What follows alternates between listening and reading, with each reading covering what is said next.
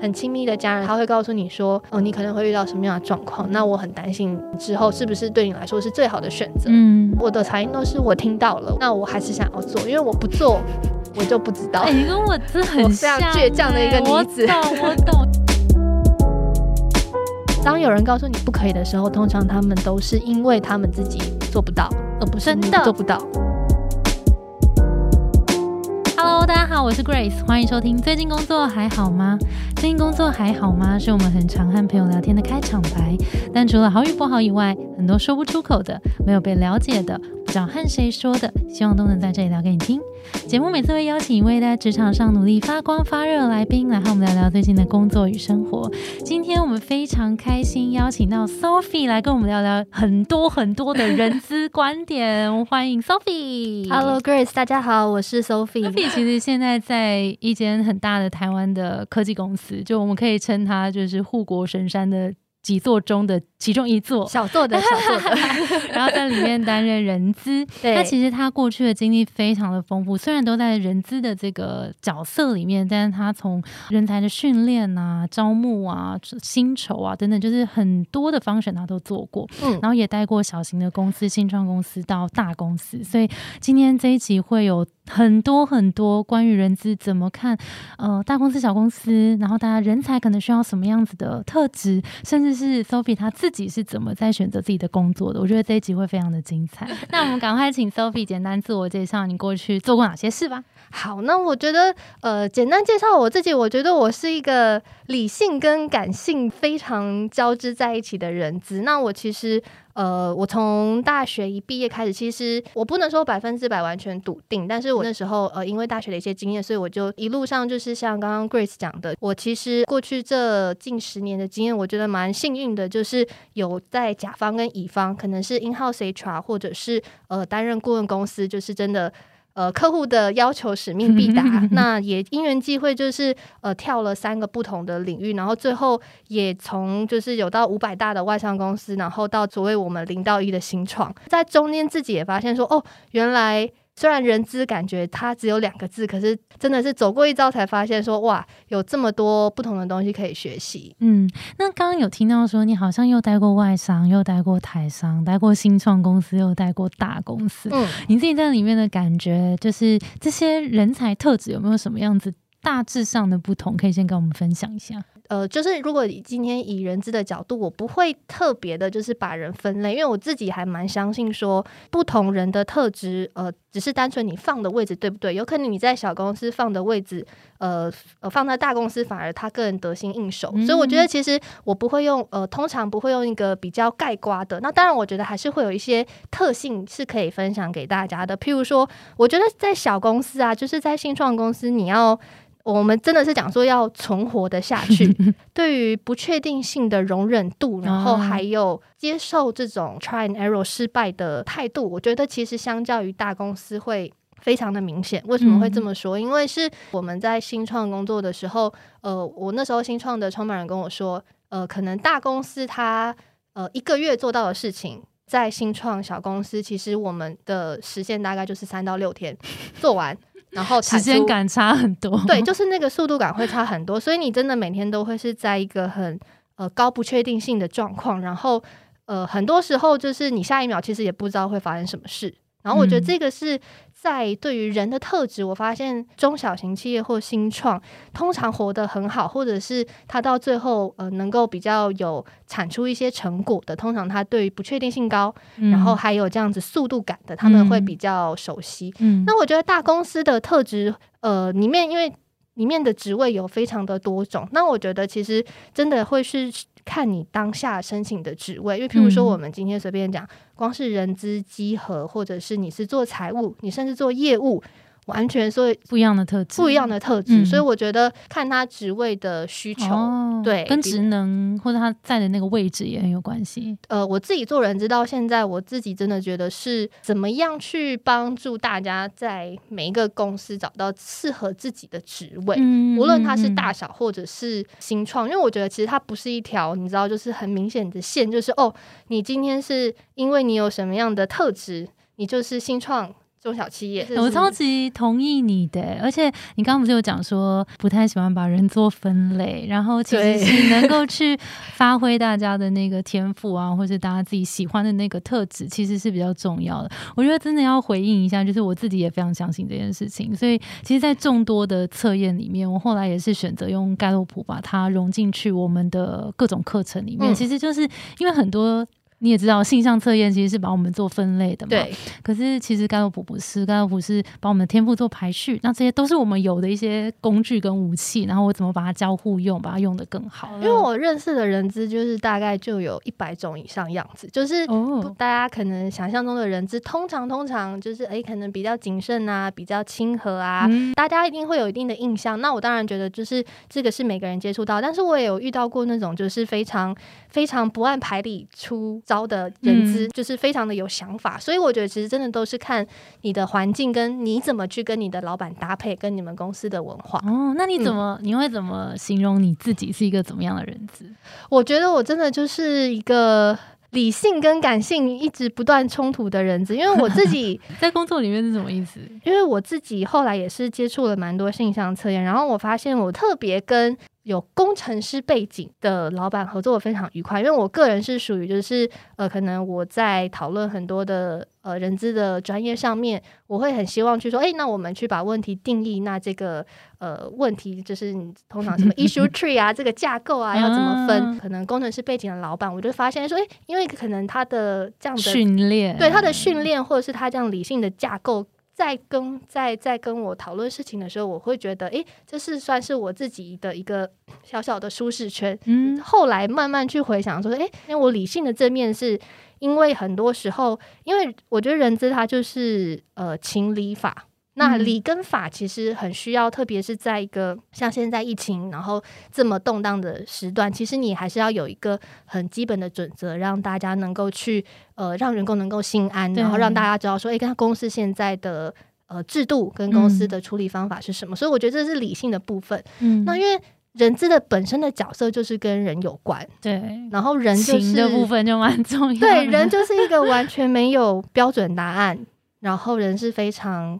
多变的一个动物，在我很理性的想要把很多事情呃架构化、解决化的同时，其实我也需要去学习，不断的去呃聆听，不管是员工或者是我们身边所有合作伙伴的心得，因为最重要，不管你今天是在，我觉得有没有带人，到最后都是。对方的心情有没有被听到？嗯，你要先让他的心情舒服，对，心情舒服，然后真的才能够把事情落地。我有时候都是觉得，就是两个脑在拉扯，可是也是因为这样子的矛盾跟。这样子的火花让我觉得这份工作很有趣哦，因为我想象，因为你是第一份工作就做人资，对，然后我自己想象起来会觉得它其实是一个蛮困难的工作，原因是你刚进一一个第一份工作，然后你可能就要面对很多跟比你资深很多的人，然后这些人要怎么听这个小女生说话，就是就是感觉蛮不容易的。你在菜鸟的时候有没有遇到过一些什么挫折？呃，人资的前期就是可能我觉得一到三年，其实真的很多是。呃，我必须说很多，你必须要学会处理跟解决无聊的事情，因为我们是从很多事物开始。譬如说，呃，我第一份工作是在呃乙方，基本上我们就是提供训练课程给呃所有的企业客户，所以我真的就是从准备教材，就是准备那个白板笔。就是好，就是这一桌要有三支白板笔，然后所有的笔要有水，然后通常有一些就是企业，它又可能不是有电梯的地方，然后我就是真的就是硬扛上去。嗯，其实我觉得菜鸟最大的挫折比较像是你好想要赶快长大，你好想要赶快有那种飞翔的感觉，可是你又发现自己说，哎，自己其实能力还没有那么足够，心理上面的调试，其实在前三年。呃，需要一段时间去过渡，因为我后来才发现说，诶，当你能够去把这些很无聊、琐碎、你看似琐碎的事情做好之后，你才有办法从比较执行的角色跨越到设计的角色。嗯，我觉得不管是是不是在人资，其实大部分前面你一定要先熟悉基本的流程，你才有办法去想说，好，那我要怎么去改善？那这个流程怎么样可以，我们可以做得更快更好？可是大部分人在前面那个很无聊的时间，你就会觉得说，我为什么要在这里？懂？那你在什么时候突然有一种啊，我好像有多了那一个有一点展翅，开始要展翅的那个感觉？我觉得是当你看问题的面向不再只是单点而已。譬如说，之前可能有想到什么过去某一个 moment，就是我突然觉得啊，我好像回来看。哎，进步了耶！我我可以举一个例子，就是呃，因为我前面呃一段时间大部分都是做比较训练发展，然后我后来就是到了外商里面做 in house HR。那我一开始也是大概就是哦安排课程啦，然后开始做做做。那呃从呃大概第二年、第三年开始的时候，我发现说，哎，因为有前面那段经验的时候，我开始能够去知道说，哎，我们现在整个团队的人力。大概是怎么调配？就是诶，一堂课大概需要多久？我觉得开始发现自己有改变的那个 moment，是你开始发现说，你先开始意识到有些问题存在，然后你发现了这些问题之后，你开始去跟你老板讨论说，诶，我发现这些问题，那这些是不是真的问题？然后我的想法是怎么样？嗯，对。然后我觉得是当，因为当你够熟悉前面，因为你做了很多。呃，就是执行执行层面的这些很重要 fundamental 的东西，然后慢慢因为你熟悉，然后你才能够去发现说，哎，好，所以假设今天我想要让整个团队更快，譬如说从增加效率两个月，嗯，那我呃想要变成一个月，马上就可以把这堂课完成。最后，这这个这个我们最后是有达到的。那我的流程要怎么改？嗯，所以其实你在一些事务跟执行的。的过程当中，慢慢找到增加效能跟品质这两部分的进步。对，而且我觉得就是真的，你抓到真的问题，然后你提案成功，而且是你真的看到有执行成果的那个那个爽感，而且是你看到，而且是你解决的这样。对我后来回想起来，我之所以在人资。呃，我觉得我会愿意投资这么多时间，其实也是因为它是一个很大的领域，然后又是一个很复杂的领域，因为有太多新的东西，所以当我能够先从基本的开始，我们从大家可能现在讨论度很高的招募，嗯，真的就是下去从开始，好，我从职缺说明书开始写，嗯，然后到最后。整个流程的转化率，然后我怎么样真的把这个人拿到 offer，而且他报到那天还要到，这是最重要的。好难，这个好难掌控。对，这就是一个很长的流程，然后最后终于呃，你看到那个结果的时候，其实我觉得是非常有成就感的。可是中间我必须说，你真的还是要打一些基本盘，然后那些是他没有办法在一开始看到，可是他真的需要时间累积的东西。那你现在帮我回想一下，你在过去这个人资的这么。长的职涯里面，嗯，你觉得最痛苦或者最挫折的一件事是什么？最痛苦的，我觉得是我前期比较做多都是做甲乙方式训练发展，做了大概四年。我做了一个，我那时候职涯，我自己觉得在当下蛮。重要的一个转折点是我那时候有拿到一个 offer，就是薪酬顾问公司的呃 consultant，跟大家很快的讲解一下他的工作内容。就是你可以想象，就是呃，我们是专门提供人资薪酬顾问咨询服务的呃，McKenzie，。嗯，对，就是呃，可能公司他今天想说，我想要知道说我的。我现在提供给我员工的薪资是不是有竞争力？哦，所以你们是最了解市场上这一个职位通常是多少钱的那个单位？对，因为我们有薪资调查，然后我们同时也会去根据。呃，公司每个产业的现况，我们有这些资料去对比，我们会去帮你说设计，说，哎，那你这个大概薪酬架构，你可以怎么样去调？哦，对，然后原来还有这样的顾问公司，有，对，他就是非常人资薪酬的一个专业。那我觉得为什么我会说是我最迷惘的一段期间吧？因为我那时候是完全转了产业，就有点像是我从训练发展的领域直接到薪酬，所以我在薪酬是零。嗯，那我之前虽然我有一些甲乙方的经验，可是那是。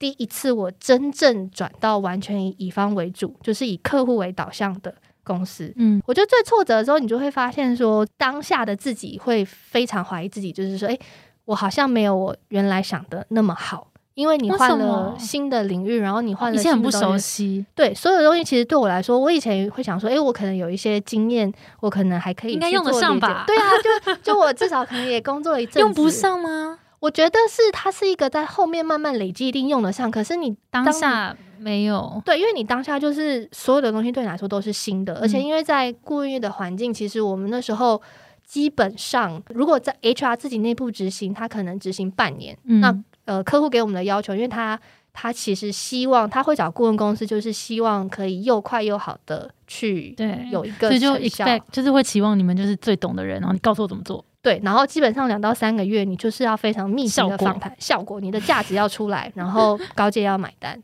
嗯，对，所以我觉得前你面那时候就直接是去当顾问了吗？面对顾客解决他的问题对。我前一个我我基本上没有什么蜜月期，我非常印象深刻的是我呃第一个礼拜报道，我第三天我就直接就是穿着全部的正装，然后就直接去客户那边开会了，就是有点像是、懂了，你有点本来从后勤单位变到有点像业务了，对不对？因为对你第一时间就会碰到这个人，然后你就要当下就能很干练的回答他的问题，对，而且因为客户问什么问题，他会期待你就是很专业的回答。对你立就是你是专业的，我今天付了这个费用，我就是期待你可以给我在你哦，们对，新手专业因为的建的议。，你们是对我们是计时，我们是 bill hour，哦，所以我觉得整个的工作心态都非常的转变非常大从。帮忙备课助教去当业务的概念呢？所以我觉得当下那个挫折感来自于说，你必须要真的很快的从零到一学习，而且必须是一个很持续性的输出。嗯，当下的心理压力跟整个面对新知识的，就是这样子，有点轰炸，轰炸，我觉得 真的是轰炸，很痛苦。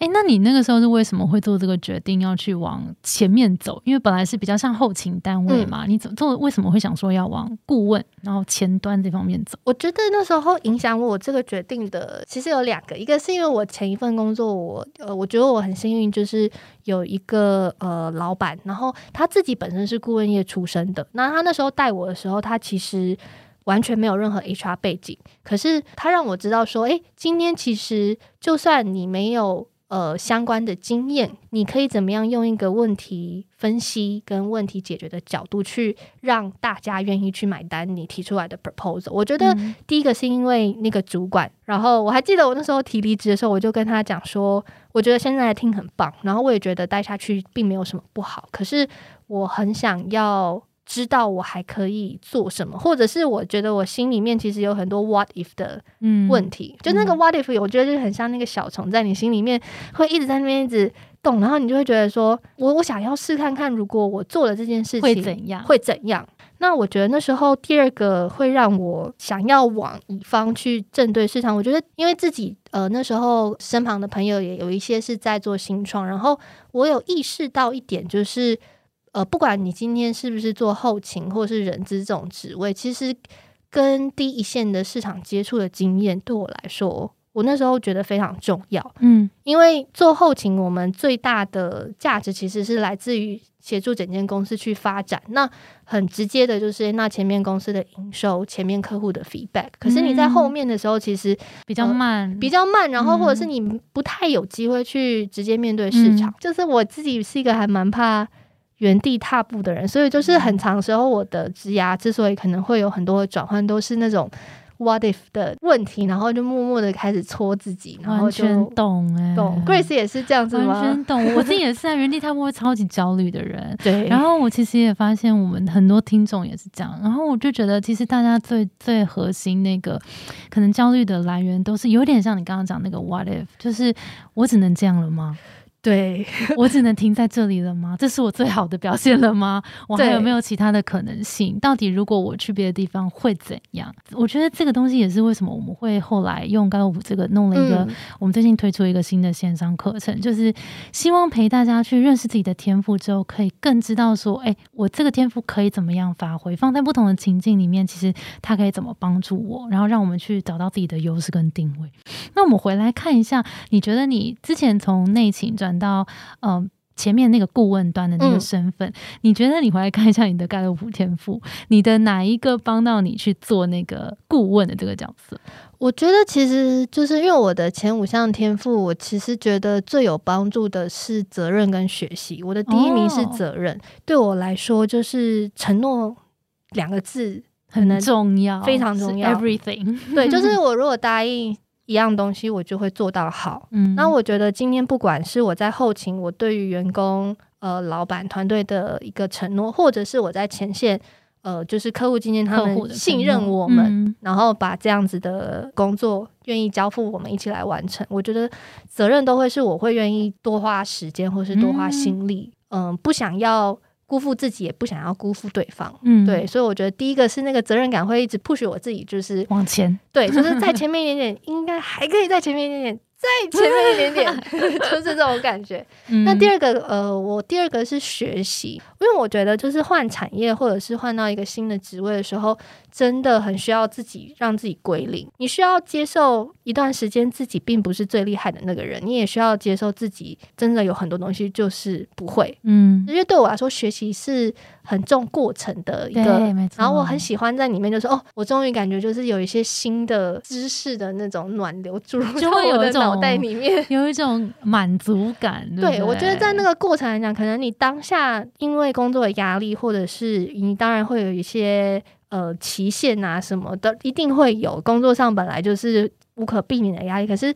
那样子的学习的满足感，嗯对我觉得两个都是有一点在 push 你的角色。哎，哎，我跟大家简单的解释一下这两个。刚刚我们提到的呃责任，其实它的定义是说，我们最讨厌。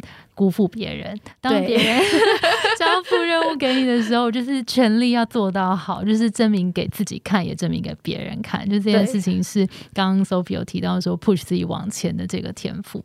然后第二个是学习，那其实很多人就会觉得啊，学习不就是就是学习吗？这怎么会是一个天赋？其实有些人会第一时间看到报告会这样说。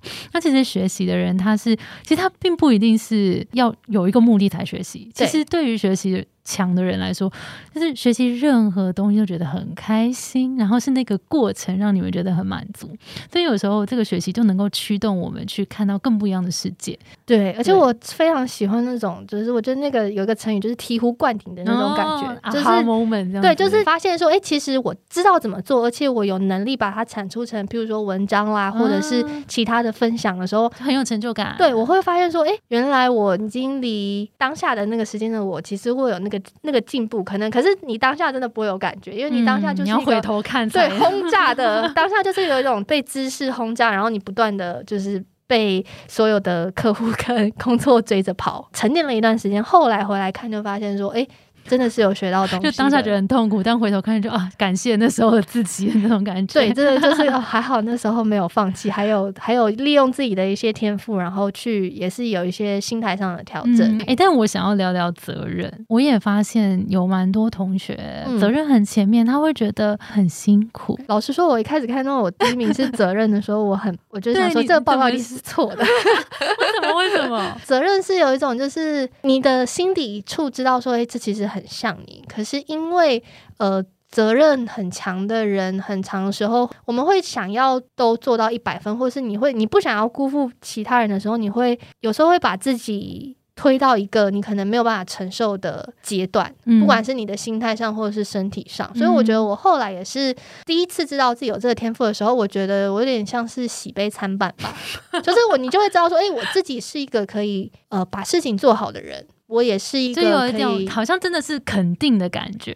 对，可是你又发现说自己面对这个天赋的时候，会有一个盲点，是你不太知道那个界限跟我的 limit 在哪里。对，然后我就会常常可能还没有太多工作经验的时候，你很容易就是会抓不到那个界限，可能你也不太确定说这是不是对方要，这是不是我。这是不是自己要的？嗯，后来是慢慢慢慢去，可能也工作一段时间去相处之后，开始自己找到那个模糊的界限。我觉得我可能自己也不是现在说完全就是呃可以处理到一百分，但是我现在会去想说，可能跟团队跟老板去沟通，现在最重要的是什么？或者是对我而言，现在自己工作、生活、家人、朋友，然后兴趣，嗯。哪一个是最重要的？我觉得我现在比较会去把这个责任的这一条线慢慢画出来，对，因为不然我觉得可能无限会无限上纲，真的会无限上纲，然后你就会自己很容易呈现一个情绪崩溃，但是就是在你的脑海中崩溃。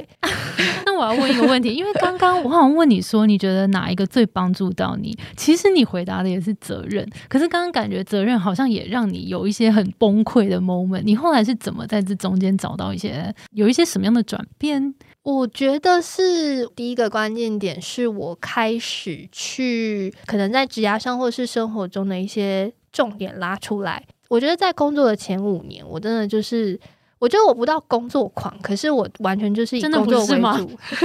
你确定吗？大家看的标准可能会觉得比较偏向工作狂那个类型，可是我自己会觉得，就是嗯，正常的标准还 OK，对，应该就是这样子。OK，好。我后来就是发现说，哎，其实走的长这件事情很重要。嗯，刚开始工作出社会的时候，你会觉得就是燃烧吧，没有关系。可是最后你就会发现说，其实哎，这也不是就是单就是一场比赛。就是你是要怎么很持续的稳定产出？对我觉得真的是就是像一个无限的赛局。所以我觉得是到一个转折点之后，也工作一段时间，然后开始去思考说：哎，第一个我不想要辜负自己，那我的现在最重要的是什么？那什么东西可以？maybe 我不用做到十分，嗯，我八分其实大家因为你的八分有可能是别人十分。对我后来有发现这件事情，就是大家的那个十分的定义不太一样。因为我之前也会陷入一种。为什么我付出十分，但是别人不是付出十分？或是我会觉得说这件事情应该大家都要负责任，但是大家对于负责任的定义不太一样。但我后来有想通，我觉得是每一个人的特质，或者是每个人组合起来的那技能本来就不一样，我不应该用自己的标准去要求别人。真的，而且这种时候，有时候如果譬如说你是责任在很前面的主管，有时候就会用这个 level 去衡量团队的。对你有遇过类似像这样的？觉得是因为因为我整个的组合又是比较偏，就是我觉得我自己有时候在带团队或者是专案，大家一起互动的时候，刚开始真的会会用自己的标准去要求别人。我觉得说真的，因为你会希望每件事情都是非常的 on schedule，然后每一件事情我可以忍受意外，但是我我不能忍受我们没有 plan 好，然后执行外的意外。我对那个的容忍程度，我觉得是比较小的。但我后来发现说，其实。就是如果今天是要一个团队一起 work，其实真的公司有很多跨部门的沟通啊，每一个人的方法都不一样。对，如果我们今天共同的目标是一起走到这个地方。我不应该用我的责任去勉强每一个人用同样的方法到达这个终点，就是因为刚刚不是有聊到你有和谐嘛，是你的深度关系建立嘛？那其实我们也蛮多同学就是有和谐，但大家有时候会碰到一个问题，是因为和谐的定义是说，呃，我喜欢大家呃是和谐的这个气氛，所以有时候我最讨厌的就是冲突。嗯，都会尽一切的可能避免冲突，所以有时候在职场里面，你很难说每一个人的意见都一样，然后大家完全不冲突，蛮不可能的。其实不太可能。对，所以就在这个时候，有时候会有点不舒服，以及可能自己心里有一些不同的声音，但是碍于不想要冲突，所以就会选择这件事呢，我不讲出来。嗯，那你怎么看待你这个和谐？我觉得我开始就是对于和谐也比较像 Grace 讲的，就是我。尽量能不冲突就不冲突，因为对我来说，我觉得冲突是一件不好的事情，我会直接画叉叉。那我觉得会有一个转变，就是我后来发现，其实团队不吵架不见得是一件好事，嗯，因为代表你没有办法听到彼此最真实的回馈，真的。就与其让大家在后面干屌到死。倒不如我觉得冲突是一个比较正常而且是比较好的抒发管道。见山，我们就一起在这里。对，所以我觉得我对于和谐的概念，当然是处理上面事情，我还是会比较以和为贵。那我觉得我转变的那个念头是，冲突也是让这个团队更加和谐的方法之一。对，我觉得是那个转念。对，因为这个很重要。对，因为要吵架，你连对方在乎、失望的点都不知道，你根本也没有办法跟他好好合作下去。对，骂一骂，然后彼此就是把自己心里最不爽的地方和谐了。对，你就会发现，其实讲出来好，大家就觉得说好，其实你在意的是什么，我在意的是什么。那这个问题解决了没？然后反而是，如果你有时候不讲出来，那个症结点在那边，然后两个人都很痛苦。如果两个人又都是憋在心里的，就是反而那个压力是很大的耶。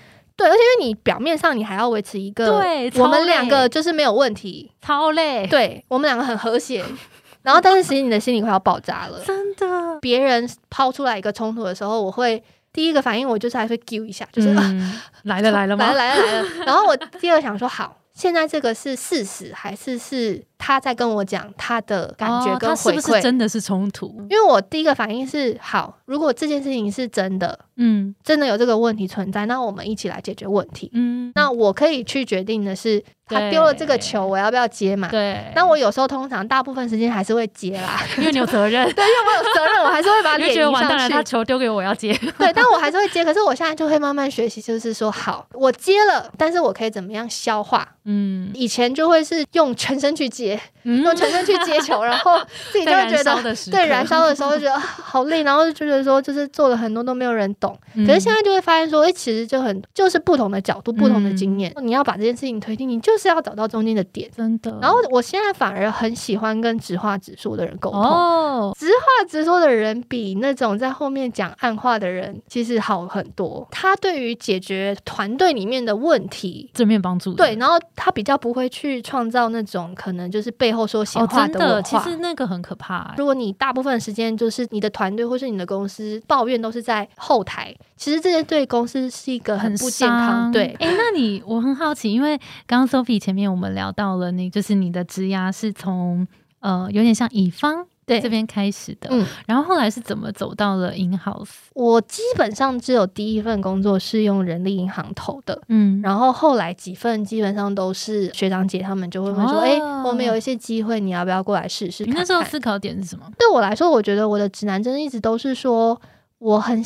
希望看到事情的全貌，有点像是你之前是哦，我已经在带后勤了，我去前面看看。对，我去前面看看，然后到乙方单，哎，那我去甲方看看。对，因为你会知道那个思考的维度跟大家去想的完全不一样。因为你在乙方的时候，很长时候其实呃，最你最大的 KPI 是客户满意，客户愿意付这个钱。嗯。可是有时候你说这个有没有解决真正的问题？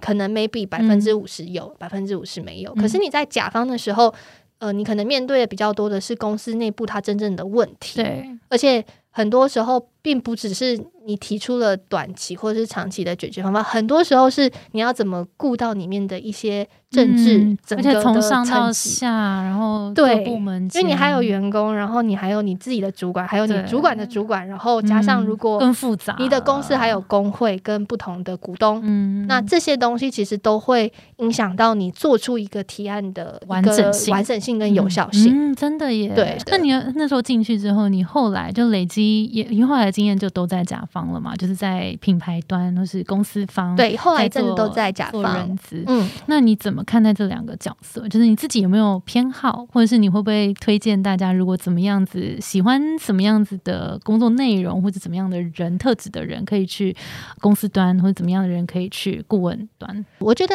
in house 的 HR，呃，如果你的个性是属于比较喜欢有一个呃稳定的进取，我觉得其实 in house HR 会比较适合，因为 in house HR 它的速度感真的会。相较于，当然还是要看你的阶段。如果可能新创产业可能也不一样，对。可是如果一般的，通常它还是会比较稳扎稳打，你还是会有一个系统去支持。那你可以慢慢的吸收公司的，去了解公司，然后去根据有一些专案的执行，它的时程会比较明确。嗯。那如果在乙方的时候，我觉得真的就会是，如果你是那种。呃，好奇心非常旺盛，而且你很讨厌无聊的人。嗯，我觉得其实乙方的市场会，你会每天呃，因为你一直在面对不同的客户、不同的产业，对，不同问题。而且有时候，因为像就是如果以顾问或者是乙方的生态，你可能最多我可以对到三到四个客户。对，你多样性。对你每一天不断的要去发想，你其实你真的不太会有无聊的时间。对，OK。然后我后来发现，就是我自己我也去偷偷观察一下身边的朋友，我觉得很多。像我这种，我喜欢比较有有一个程序，然后慢慢这样子循序渐进的方式。我后来就觉得说，诶，其实，在在甲方的时候，我自己觉得比较偏向我自己的小小舒适圈，就是我可以学习到，但是我自己又不会。感觉那么轰炸，哦，你的责任也不会那么的 对，因为我在乙方的时候，我觉得我会会自己很容易自己的心态会有点无限上纲，嗯，然后你会觉得什么事情都是问题，但是什么事情都好像没有办法很快的解决的时候，心里的挫折感就会很重。对，那你自己会说你喜欢哪一种吗？我不会特别喜欢哪一种，因为我觉得之所以现在我能够成为现在的我，都是因为我有这样甲乙方这样跳转的经验。嗯，有这样子不同的经验，会让我更清楚自己想要什么跟不想要什么。其他这种东西啊，就是像是盖洛夫这样子，它可以让你知道你在什么样的环境下可能可以。更适合，或者是你可以比较更舒服的去发挥自己的优势，有这样子做做搭配很好。我自己会觉得，其实每一个人成功的故事都只是一个参考。我自己走的流派是比较就是要试过才知道。像我那时候去顾问公司，其实我身旁也很多人，他们可能对他们就叫我不要去，或是他会觉得就是哎你的个性可能不适合。嗯，然后我去新创的时候。也有人这样跟我说，因为我也有很亲密的家人什么，他们可能有类似的经验。然后因为他对你足够了解，嗯，所以他会告诉你说，哦，你可能会遇到什么样的状况。那我很担心，嗯，可能之后是不是对你来说是最好的选择？嗯，我的反应都是我听到了，我也知道为什么你们会有这样的担心。嗯，那我还是想要做，因为我不做。我就不知道，真的，哎，你跟我真的很像，倔强的一个女子。我懂，我懂，因为因为我觉得旁边的人，不管是朋友、家人，他就是不想要你受伤，然后不想要你太辛苦。可是对我来讲，完全可以理解。就是今天你告诉我那边有一个坑，可是。我怎么知道我走过去，我我说不定可以跨过去啊！而且说不定你很适合踏入那个坑。对啊，就是我们这种个性人，还是就是我觉得，当然这种个性很好，可是就是自己要有个停损点，真的，不然会有时候会把自己逼死。对，对，我们刚聊了很多跟高普相关的事情。对，那你们有把它用到，比如说企业啊、内部啊、团队 team building 过吗？我自己呃做 in house HR 的时候，呃，我们自己一个是用在团队里面，因为基本上有用。对，我们会是譬如说我们那时候整个团。队呃二十几个，然后全部主管跟员工都一起测。哦，然后我们那时候很有趣，我们就是把每一个人的那个前十，嗯，然后我们就排摆出来，然后放在执行，放在呃看是比较偏向哪一个，然后大家就会去共同讨论说，诶，你觉得这个像不像他？对对，嗯，会比较像是彼此了解的一个开头，因为这是一个共同的语言。对，因为通常大家就会比较是公事公办，对 general 的形容 词，说这个人很怎么样怎么样怎么样，可是。到时候你会发现，说，诶，盖洛普其实是一个共同的语言。我们其实也有提供那个企业内训的一些方案，就如果大家听到这边有兴趣，也可以写信给我们。对，因为我觉得，就是当然，你做完测验之后，很呃，怎么样比较正确的了解，嗯，就是解读，然后有些盲点的部分，我觉得其实需要有人跟你去讨论的。对，所以我觉得，其实做完测验当然只是一一个部分。了解自己就是一个一辈子的功课，二十三、四十、五十、六十都需要做的功课，一路都在探索。对，那你自己觉得，你认识这套工具之后，你自己有没有就是你觉得很大的新发现，跟我们分享一下？会呃，比较因为这件事情更诚实的看待自己哦，这很重要。呃，因为开始做了盖洛普，然后刚刚也跟 Grace 分享过，我一开始其实不喜欢我的报告结果，然后到后来我慢慢感受到，哎。其实我是一个什么样的人，倒不是说他给我一个标签，而是我自己去观察。那我要怎么样可以让这样子的我发光？对，发光，然后自己更喜欢自己。真的，我觉得是一个起点。因为你不管在之后找什么样的工作，嗯，其实最终还是都是回到自己。你知道为什么我们想开这堂课吗？嗯，其实真的就是除了大家更认识自己之外，我觉得像你这就是。就是我们最想要带给大家的。其 实我觉得这堂课完全没有想要告诉你你的职业发展应该要怎么做，嗯，或者是你到几岁你应该要怎么样，这完全不是我们这堂课想要带给大家的东西。大家如果想要这些课，外面很多，所以其实有蛮多其他的可以参考。对，但是我觉得我这堂课那时候设计就是真的想要让大家透过真的认识自己的天赋，然后你刚刚讲真的是最重要，就是诚实的面对自己。只有那一个当下你。Open 了，你认识了真正的自己，你才有办法去为自己做一个你的决定，你才有办法真的掌握你的人生。